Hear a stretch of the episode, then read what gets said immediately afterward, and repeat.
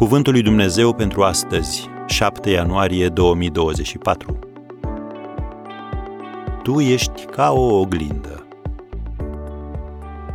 Noi toți privim cu fața descoperită ca într-o oglindă slava Domnului. 2 Corinteni, capitolul 3, versetul 18. Există un vechi proverb care spune Dacă vrei să-mi fii tovarăș și adoptă obiceiurile mele. Apostolul Pavel ne face următoarea afirmație. 2 Corinteni, capitolul 3, versetul 18, Noi toți privim cu fața descoperită ca într-o oglindă slava Domnului și suntem schimbați în același chip al Lui, din slavă în slavă, prin Duhul Domnului. Am încheiat citatul. O versiune modernă a acestui verset spune așa, creștinii reflectă imagini asemenea unor oglinzi. Iar cei care au tradus Biblia, versiunea King James, au scris așa, observând ca într-o oglindă. Așadar, care din aceste traduceri are dreptate? Toate cele trei. Cuvântul catoptris din greaca veche se poate traduce în ambele moduri. Concluzie. Cu cât petreci mai mult timp în prezența lui Dumnezeu, cu atât mai mult vei reflecta asemănarea cu El și vei duce cu tine prezența sa. Ce înseamnă să-ți observi fața într-o oglindă? E mai mult decât o privire rapidă.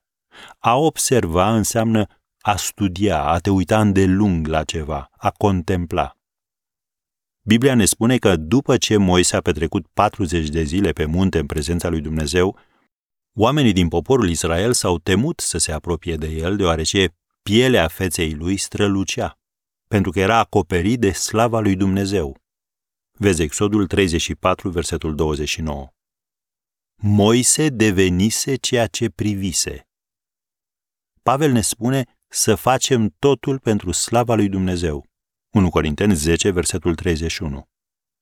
Asta înseamnă că în tot ceea ce faci, tu ești un reflector. Domnul Isus a zis, tot așa să lumineze și lumina voastră înaintea oamenilor, ca ei să vadă faptele voastre bune și să slăvească pe Tatăl vostru care este în ceruri. Scrie în Matei 5, versetul 16. Cu alte cuvinte, când oamenii se uită la tine, ar trebui să-L vadă pe Dumnezeu care locuiește în tine. Iar acest lucru trebuie să se întâmple pretutindeni unde te afli, acasă, la școală, la locul de muncă, oriunde te afla. Amin?